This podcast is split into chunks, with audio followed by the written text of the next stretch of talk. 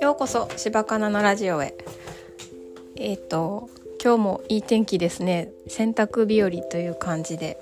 ちょっと寒くなったかなと思います。この間まで半袖で過ごせているぐらい暖かかったですしね。で、この間私が早稲田の入学式で是枝監督が言われた祝辞がとても良くて感動したっていう話をしたんですが、それを私の子供たちにも見てもらいたくて LINE で送ったんですけど、その祝辞 PDF5 枚にもなるんですけど、見てなくてお母さん要約してよって言われて話したんですよね。私こう人に説明する時とかってとかあれがとか言ってしまうんですけど、すごくスラスラ話せたんですね。それがすごい自分でもびっくりして、これはきっと私が一回ポッドキャストで話してるからと、自分で一回理解してから一回話してまた話してるから、めっちゃくちゃ伝わったみたいで、なんでそれが伝わったと思ったかっていうと、話してる場面は夕ご飯食べてる時やって、で食べながら、子供たちはだらだら食べてたんでスマホ見たりとかはしてるんですけど、で聞いてよって言って聞いてもらったら、スマホを2人とも置いて、ほんならお母さんみたいな感じで話してきて、この話知ってるって言われたんですよ。何の話かと思ったら、ウミガメのスープっていう話知ってるって言われて、何それと思って、で話してくれたんですけど、私ちょっとうまく喋れるかわからないんですけど話しますね。ある男の人がウミガメのスープを食べました。食べた後にその男の人は自殺をしました。なんででしょうっていう話で、聞きたいこと山盛りある話、なんで自殺したかっていうのを分かればいいんですけど、その3つはいかいいえ関係ないで答えられる質問をしてもいいっていうことで、娘と私と合計6個できるんですが、質問の数ね。で、それ試されてるのは質問力なんですけど、全然そのウミガメのスープを食べなくてもその男の人は死にましたかとか、それはウミガメのスープを食べたから死にましたって言われて、でもうなんでか全然わからなくて、娘が意外と質問力があって、そのウミガメのスープは誰が作ったんですかとか、息子がちょっとってなるような質問をできてて、意外と考える方なんやなと思って、で私は結構ポンポンポンって3つぐらい質問して、で娘はすごい考えるんですよね。意外とっていうか慎重派なんですね、娘って。すごい考えて、で息子がもう言おうかって言ってるけど、いやまだちょっと考えるって言いながら3人で楽しく話をすることができて、きっと私がその話したことで息子の中でこの話したいなって思ったから、ちょっとスマホを置いて楽しくというか、家族で話する時間ができてすごく嬉しかったです。でそのウミガメのスープの話の結論を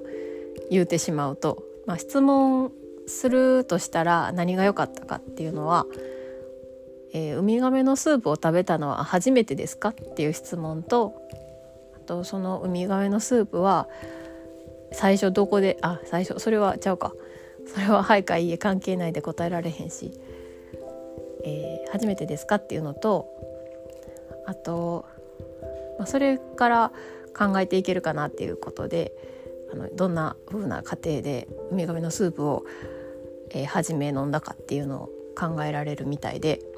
ウミガメのスープってなかなかこう飲まないですよね、普段生活してて。で彼がどこで飲んだかっていうのは、無人島で遭難した時に飲んで、一人じゃなくて他にも仲間がいたみたいなんですが、仲間が次々とこう弱って亡くなっていく中で、その仲間、亡くなった仲間を食べる仲間がいるって。でも自分は食べたくないから食べなかったけど、ウミガメのスープやでって出されたのが実は人の肉やったっていうことで、遭難から帰ってきてお店でウミガメのスープの飲んだら全然味が違うっていうことで、彼は人の肉を食べたっていうことに気づくっていう話なんですけど、息子が割とというか、その話すのも上手で、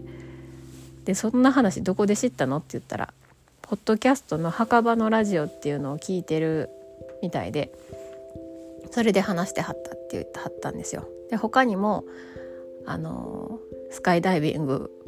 の話とか、ネタでそのまま言ってしまったけどとか、あと、ピラミッドの中で死んでるクレオパトラとファラオの話とかしてくれて、面白かったです。なんかね、久しぶりに3人で盛り上がって話せたなと思って、なんかこういう時間って私すごく好きだなと思うんですよね。小さい時から夫の方は仕事が長時間労働でもあるし、本人のペースをあんまり崩したくない人なので、誰しもそうかもしれないけど、ね、子供がいたらペースなんて崩れるもんなんやけどっていうちょっとこともあるんですが、人だって。で、休みも少なくて、私割と子供と3人で遊びに行ったりすることが多かって、でその時のことをちょっとふと思い出してみたり、懐かしい感じやなと思ったりして、なんか心地いい時間を過ごせました。で、息子と娘は私の話をこう真剣に聞くというよりかは、どこかもう自分の価値観が出来上がっているので、自分の価値観と照らし合わせて話してくれたり、お母さんそれ怪しいとか言いながら、この食事の話ではないんですが、いろいろ言うてくれるので、面白いことあるなと思って教わったりとか、新しいこととか、こんな風なこと、そんなポッドキャスト聞いてるなんて知らなかったし、他にもね、ロバートのコントのポッドキャスト聞いてるみたいで、なんかゲームと漫画ばっかりかと思いきや、そんなんもしてるんかと思って、面白いなと思いましたっていう話です。はい。それではお聞きくださりありがとうございました。前回のポッドキャストが、私あんまりこう聞いてくれる人たちが少ないというか、もう私しか聞いてへんボイスレコーダー的なポッドキャストなんですけど、ちょっと聞いてくれる方が増えて嬉しかったです。それに伴い、私のこの題名ちょっと変えようかなとか思いながら、すごい考えすぎて実行できていないです。はい。あとね、ツイッターの